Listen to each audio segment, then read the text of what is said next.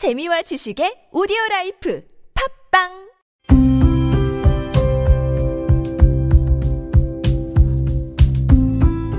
칼럼을 읽어드립니다.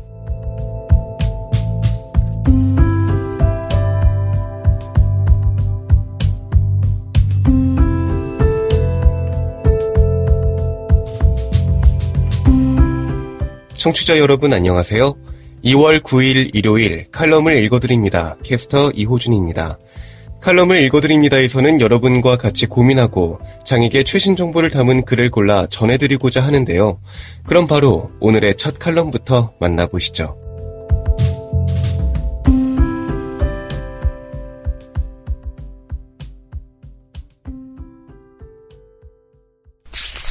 에이블 뉴스 JTBC 예능 뭉쳐야 찬다의 안전 불감증 우려. 매스컴이 장애 발생 예방 교육에 앞장서야. 칼럼니스트 이찬우. JTBC 예능 프로그램 뭉쳐야 찬다. 괄호 열고 29회 1월 12일 본방송. 괄호 닫고. 마린보이 박태환 씨가 제주 바다에 위험한 입수를 하는 아찔한 장면을 보면서 아연 실색을 했다. 어, 저러다가 척수 장애인이 되는데 TV 프로그램에서 입수가 재미를 더하는 중요한 이벤트임을 알고 있지만 안전한 입수라면 누가 뭐라고 하겠냐마는 무모한 입수는 돌이킬 수 없는 사고로 이어진다.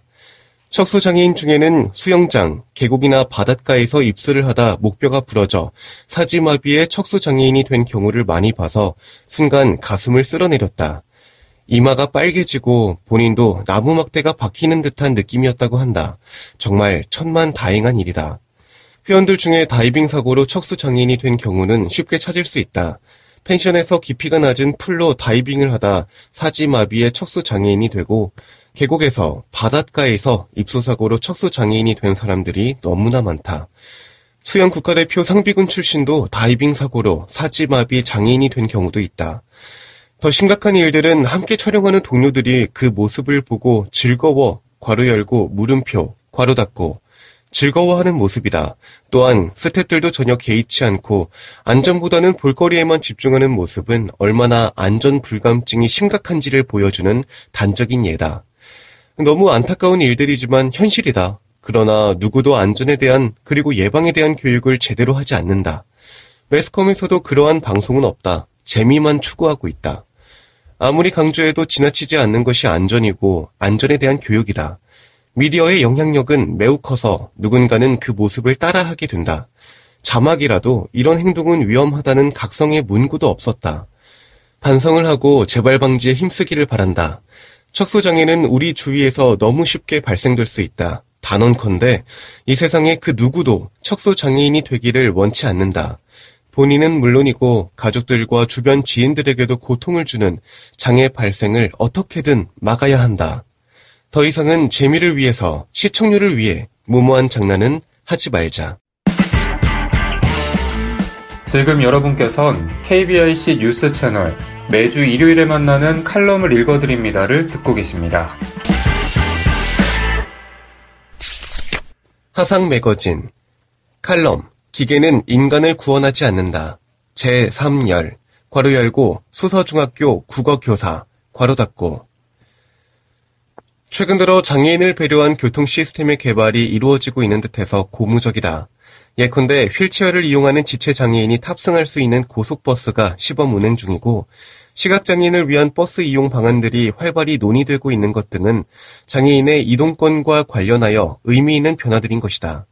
이러한 변화들이 가속화된다면 어떻게 될까? 조심스레 상상해 본다. 로터콜, 아니, 복지콜과 같은 이른바 특별 교통수단들이 더는 필요하지 않게 되는 때가 올까? 모든 장애인이 대중교통을 편하게 이용할 수 있게 된다면 우리의 일상은 어떻게 달라질까? 장애인을 위한 특별 교통수단이 사실상 필요 없게 된 프랑스 얘기를 잠깐 해보려 한다. 1급 시각장애인인 나, 아니지. 억지스럽게 그지없는 요즘 말로 장애 정도가 심한 시각장애인인 나와 휠체어를 타는 아내가 프랑스에서 경험한 대중교통 얘기다. 참고로 서울에는 지체장애인을 위한 장애인 콜택시가 500여 대, 시각장애인을 위한 복지콜이 150여 대 운행 중인데 반해 프랑스 파리에는 고작 100여 대가량의 장애인 전용 콜택시가 운행 중이라고 한다. 프랑스를 여행하면서 이 택시를 호출해봤다. 놀랍게도 택시를 호출하자마자 차량이 연결되었고 15분 후에 차에 올라탈 수 있었다. 비록 요금이 일반 택시와 다름없이 비싸긴 했지만 그래도 하염없이 기다리지 않아서 만족스러웠다. 우리나라의 로터콜과는 판이했다. 프랑스의 장애인들은 비싼 특별 교통수단 대신 저렴하고 편리한 대중교통을 주로 이용하고 있었다. 루브르 박물관에 가기 위해서 버스를 기다렸다.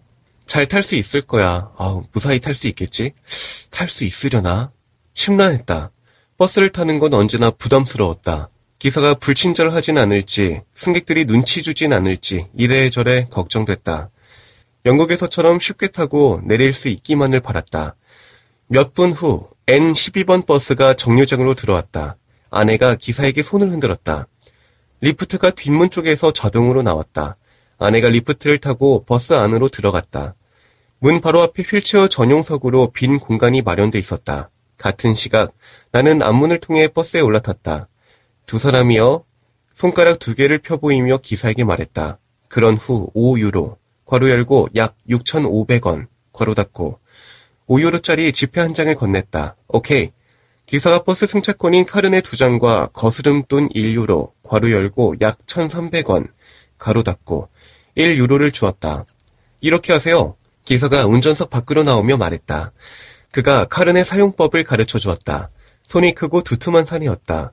운전석 옆에 있는 기계에 카르네를 집어넣었다.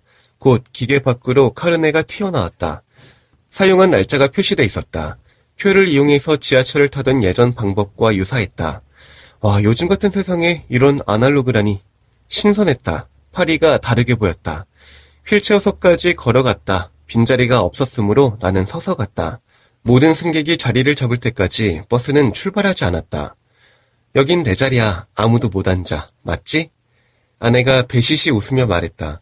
나는 고개를 끄덕였다. 우리나라의 저상버스를 생각했다. 이름뿐인 휠체어석을 떠올렸다. 마음이 무거웠다. 우리나라의 저상버스는 모든 게 셀프 서비스다. 휠체어석을 떡하니 차지하고 있는 접이식 의자부터 스스로 치워야 한다. 단단히 고정되어 있는 의자를 치우는 동안 기사는 거침없이 운전해 나간다. 만약 다른 승객이 휠체어석인 접이식 좌석에 앉아있기라도 하면 휠체어를 통로에 세우고 목적지까지 가야 한다. 위험하기 그지없다. 휠체어석을 항상 비워놓는 유럽. 고마웠다. 이윽고 버스가 에비뉴 에밀 졸라 정류장을 출발했다. 괄호 열고 에밀 졸라는 프랑스의 유명한 작가다. 괄호 닫고. 차창으로 시원한 바람이 들어왔다. 날씨가 무척 화창했다. 햇볕이 강했지만 습도가 낮아서 덥지는 않았다. 이만하면 별탈 없이 잘 탔지? 내가 말했다. 아우, 방심하긴 아직 일러. 아내가 깐깐하게 말했다. 사람들이 꾸준히 탔다. 우리가 내릴 때 즈음에는 버스 안이 꽤나 붐볐다. 약 15분 후 아내가 벨을 눌렀다. 영국에서와 같이 휠체어석 옆에 장애인 전용 벨이 있었다. 일반 벨을 누를 때보다 소리가 조금 더 길게 울렸다. 이 벨이 울릴 경우 기사가 리프트를 내려주는 식이었다. 어, 벨이 안 울려. 어, 불도 안 들어오고 소리도 안 나. 아내가 당황했다. 역시 방심하기엔 일렀나 보다. 정류장을 지나쳐야 하나? 내려달라고 어떻게 말하지? 사람이 많은데 문 쪽으로 움직일 수 있을까? 한순간에 별별 생각이 다 들었다. 그때였다. 내리실 건가요? 가까이 서 있던 승객이 물었다. 허둥대며 우리가 고개를 끄덕였다. 휠체어 탄 분이 내리신대요. 기사님, 문 열어주세요. 사람들이 한마디씩 했다. 메아리가 퍼져나갔다. 이윽고 버스가 세인부시 정류장에 도착했다. 리프트가 버스 바닥과 인도를 연결했다. 그리고 뒷문이 열렸다. 우리가 내릴 수 있도록 사람들이 비켜주었다. 기사가 버스 밖으로 나와서 배웅했다. 아무리 잘 만든 기계라도 고장날 수 있다. 또 제 아무리 완벽한 시스템이라도 허점이 있기 마련이다. 결국 기계든 시스템이든 사람의 손을 벗어날 수 없고 결코 벗어나서도 안 된다는 걸 다시 한번 실감했다. 버스 기사의 크고 두툼하던 손을 떠올렸다. 우리에게 손짓하던 승객들의 손도 떠올렸다. 파리에서 느끼는 아날로그 감성이 재밌었다. 이런 사회에서는 기계가 좀 고장나도 시스템의 일부가 작동하지 않아도 큰일이 생길 것 같지 않다. 그만큼 사람들이 믿어왔다. 나는 버스에서 내리며 2014년의 봄을 생각했다. 바닷속으로 가라앉던 배, 마비됐던 구조 시스템, 무력했던 나, 손 내밀어 주지 못했던 우리. 파리의 파란 하늘 밑에서 가슴이 시렸다. 인간의 선의와 자유의지를 믿고 싶다.